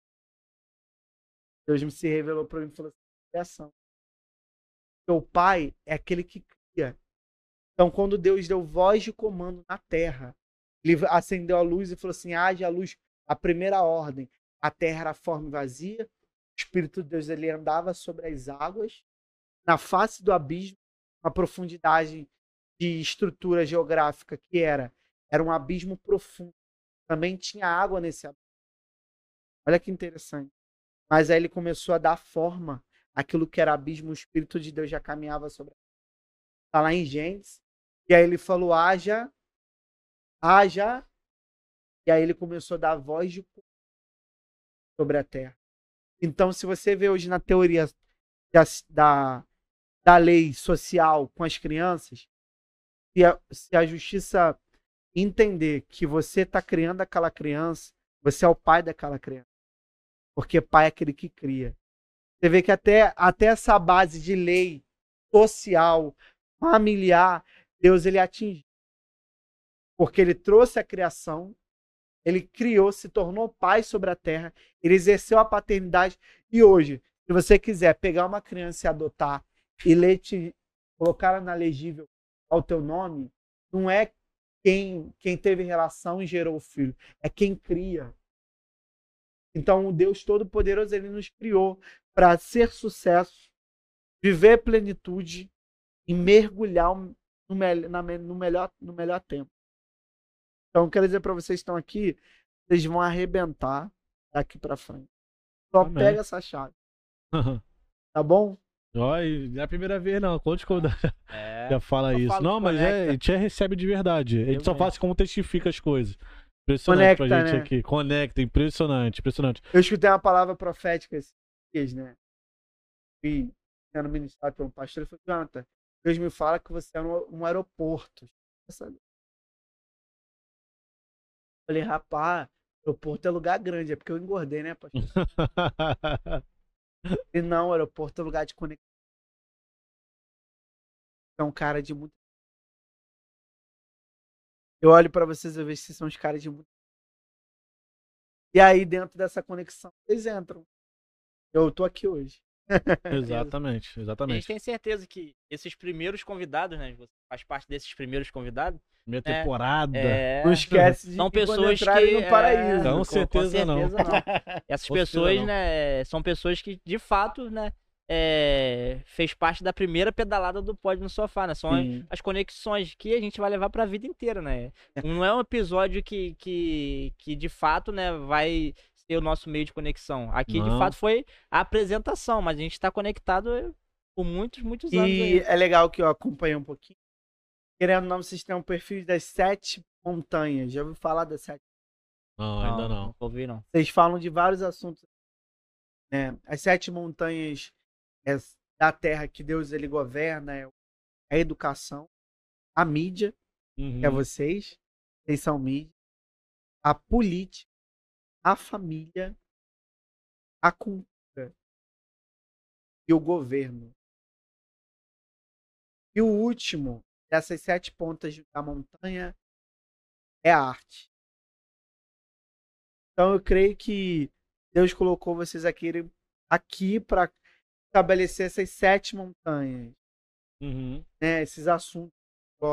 Eu acredito que quem escutar hoje essa entrevista, tomara que goste. Vai gostar. Com certeza. Não tem com como certeza. não gostar, né, Matheus? Não tem como. Não tem como. A gente aprende muito como. ouvindo, é, de verdade. Assim, uma, uma das coisas que eu, que eu mais gosto de fazer aqui, e que eu olho pra trás assim na minha vida, eu sempre fui realmente... de sempre estar conversando com muitas pessoas e tudo mais. Apesar que eu e Kleber, a gente sempre foi muito mais do bastidor, incrível que pareça. Sim.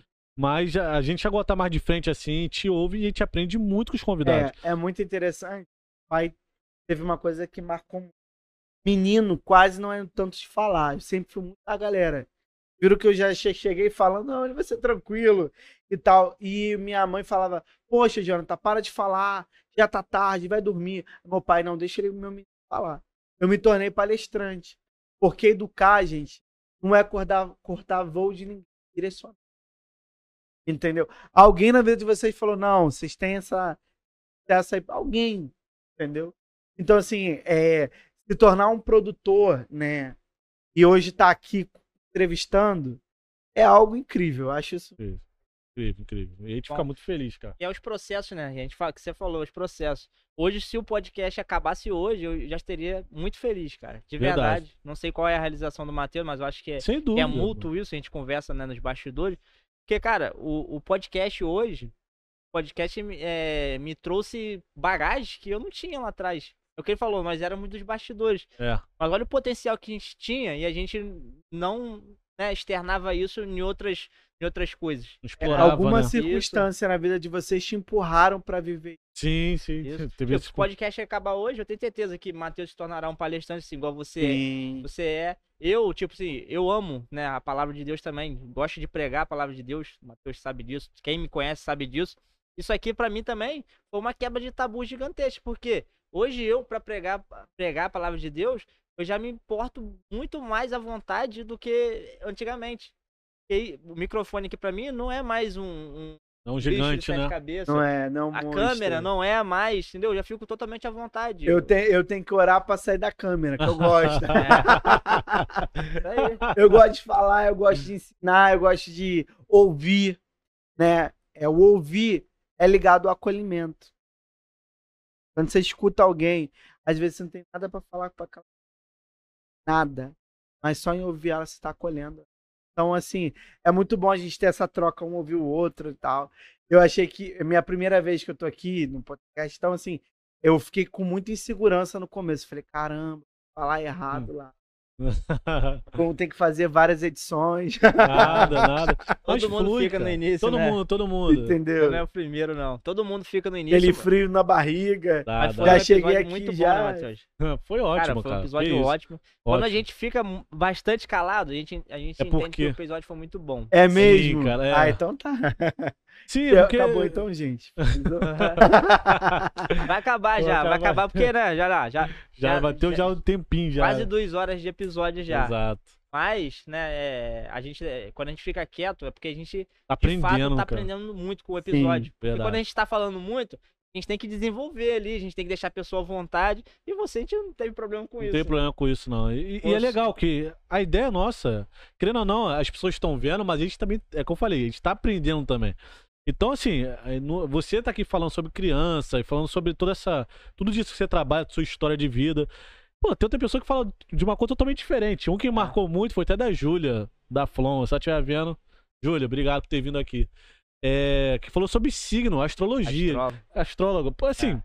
nunca ouvi falar sobre... Já ouvi falar sobre astró astrólogo, mas assim, num, a profundidade que ela entrou... Pô, que, quebrou uns tabus é. na gente, não foi? Pra gente que é cristão, quebrou um tabu de Quebrou, é, tipo, uma outra... Uma outra visão, assim. Pô, ela veio falando distante, pô, cara, tinha uma, uma crença e não era isso, querido. A coisa é totalmente diferente. Enfim. Então a gente vai aprendendo a cada episódio. O outro vem aqui e falou de luta, Muay Thai. É, é porque, na verdade, gente, assim, quando a gente é cristão, a gente tem a famosa crença limitadora. Felizmente. Limitadora. E essa crença limitadora que faz se tornar, às vezes, um cara engessado pra tudo na vida. Tudo prejudica. A educação, a religião, do excesso. Assim, eu também, eu, eu falo que o orgulho, quando vocês me mostraram muita humildade em me ouvir, é porque primeiro vocês me conhecem a fundo, quero ouvir minha história Sim. e tal. Eu falo que o orgulho é uma estrutura, é um prédio. Sim. Essa estrutura, teu pai, tua mãe botou um tolo aí. A igreja, Então, quando você escuta outras coisas, entende mais, você abre a visão. Para mim, a faculdade hoje, assim, foi desafi é desafiador. Na faculdade, noventa por cento da sua turma é evangélica, né? Às vezes tem cinco, sempre tem um que se levanta, é contra o que o professor diz. Mas ali é uma escola que está abrindo a minha visão humana, minha visão insocial. Então, vocês, eu, o conselho que eu dou para vocês, que a partir de agora, deixa, não é pegar e falar, pegar aquilo como uma verdade, mas se permita mesmo ouvir outros pontos de vista, né? E outros pontos de vista. Exato. Né? Acredito, todos foram criados na igreja. Ou você... Eu fui, eu fui criado. A gente que é criado é bem pequeno. É, eu não fui criado não, mas conheci depois de adulto. É, a gente, eu, é o Marco, Marco Mateus. Mateus. Mateus fomos criados, meu filho. Somos piores da lei, porque hum. a gente não tem conhecimento do mundo. Mas eu, eu, eu acho que eu, pra mim foi pior, verdade. Porque quando eu conheci a igreja, eu conheci numa igreja também que, que não que via Era engessado. assim, não via assim. Eu Então eu me machuquei muito dentro da, do cristianismo, né? Dentro das Sim. igrejas. Machuquei muito, né? Casei, me divorciei, sou divorciado, tô num novo relacionamento. É... E tenho certeza que o meu divórcio foi por falta de ensinamento nas igrejas, Sim. que não tinham, né? Que é tipo assim, a... tinha que casar, aquele negócio da Breana, né? Eu era da Isso. Assembleia. Conheceu, tem que casar rápido, aquela coisa toda. Pra não, não cair, varão, você, pra não cair. É, você não conhecia, você não sabia quem era. Aí quando você casava, você via os problemas. Aí você via, de fato, né, o, o que aquela pessoa não era pra você. E ela tinha dado sinais antes, mas a... você tava tão bitolado com a questão religiosa, né, você queria, de tu, por tudo, casar. Quero fazer sexo, quero ter minha família, quero não sei o que, não sei o que lá. E não enxergava as outras coisas, né. Por isso que eu falo, pra mim, não tô generalizando, mas pra mim, talvez se eu tivesse sido criado desde pequeno, talvez eu tivesse uma visão totalmente diferente, Sim. né? Que foi nesse período. É dentro da sua visão, mas da nossa e do Mateus é como você... Eu não, nunca me digo, creio que nunca, mas eu já tive fases de ficar fraco na fé, tive problema de incredulidade. Cadê o Deus da minha mãe? Claro, Deus ele curava. Que... Então assim, eu tive essas, dific... essas crises. Depois Deus se revelou para mim no meu A igreja me ajudou a conhecer, mas a, o conhecer a Deus é muito, é muito pessoal, é muito particular. Quantas vezes eu estava no quarto e eu dormia orando e, de, de, e eu escutar de familiar meu falar assim, mano, era para orar, era para... Cara, você tá no braço do pai, você acha que o pai vai brigar com você que tá dormindo no colo dele? Exatamente não. Não vai não. Vai não. Vai não. Mas essa crença, esse lado religioso, nos coloca dentro desse, dessa, dessa caixa. É. Tem mais um corte aqui, né, pro editor. O editor tá me massacrando aí na internet aí, Matheus. Mas, Jonathan, foi um prazer, tá? A gente gostei muito. Né, Matheus? Foi, cara, bastante... Agregador. Aproveitador esse, esse episódio, eu tirei vários, várias lições aí pra, pra minha vida de educação familiar, muita coisa. Tenho certeza que também você vai crescer muito nessa área que eu, eu vejo que você fala com amor sobre o assunto. Verdade. Sim, sim. Entendeu? E o que me tira de ensinamento é que você falou, né?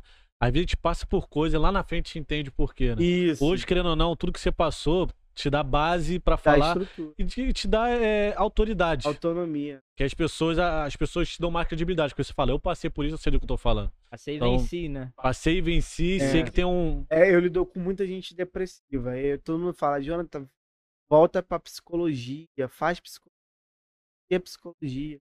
Mas se a psicologia já tem gente lá, educação. Cadê um bom educador? Cadê um bom diretor? A base de uma boa bom cidadão, uma boa educação dentro de uma sociedade. A educação, ela vem de casa. Então, o que, que eu acredito? A educação familiar, Aí. a educação princípio, a educação social. É, e a psicologia trata quando os educadores negligenciam isso, isso daí, né? Isso. Eu acredito na educação socioemocional, né? Que é a psicologia com a educação. Bacana. A lei B N C C, o Bolsonaro aprovou essa lei, a Michelle. A lei B N C C obriga hoje muitas escolas ainda não estão dentro dessa lei. A lei B N C C dois mil e vinte obriga a ter a parte socioemocional. Lei B N C C? N... Lei B N C C. Depois vocês leem a Constituição dela. Ah, nunca ouvi, não. Que dá bases para toda escola ter um acompanhamento é, psicológico, a criança passar por um pedagogo, uhum. orientador. Perfeito, perfeito. Muito obrigado, Jonathan. Gente, obrigado, que eu tenho que sair, voltar para São Agradeço de verdade a participação. E, cara, espero que tenha sido agradável. Espero receber mais convite. Sem dúvida, sem dúvida. Seu nome tá aí, tá eternizado no YouTube aí, pra todo mundo ver esse episódio. Não só no YouTube, no Spotify, na Deezer, como a gente sempre fala, né, Cléber? Nas plataformas de áudio. Não esqueça de se inscrever, compartilhar esse e vídeo. E comentar aqui, que a gente gosta de ver comentário. Aí, pô, comenta é bastante. O que eu falo é muito aqui. Comentário é outra disposição de energia. Uma coisa é tu apertar ali, escrever, um curtir. Outra coisa é você comentar, você dispôs uma energia ali maior. E, pô, a gente fica muito feliz, né? O convidado também fica feliz que fala, pô, estão me assistindo. É. Então, sabe o é, que então, acontece, pessoal? Os haters perdem tempo pra vir aqui falar mal. Incrível! E vocês que gostam do episódio, não, fala. não falam nada, cara. Comenta aqui, gostei, maravilhoso. Bota, escreve aí qualquer coisa, mas comentem. Exatamente. Então, galera, um beijo. Beijão. Até ano que vem. Até ano que vem. Tchau, tchau. Tchau, valeu.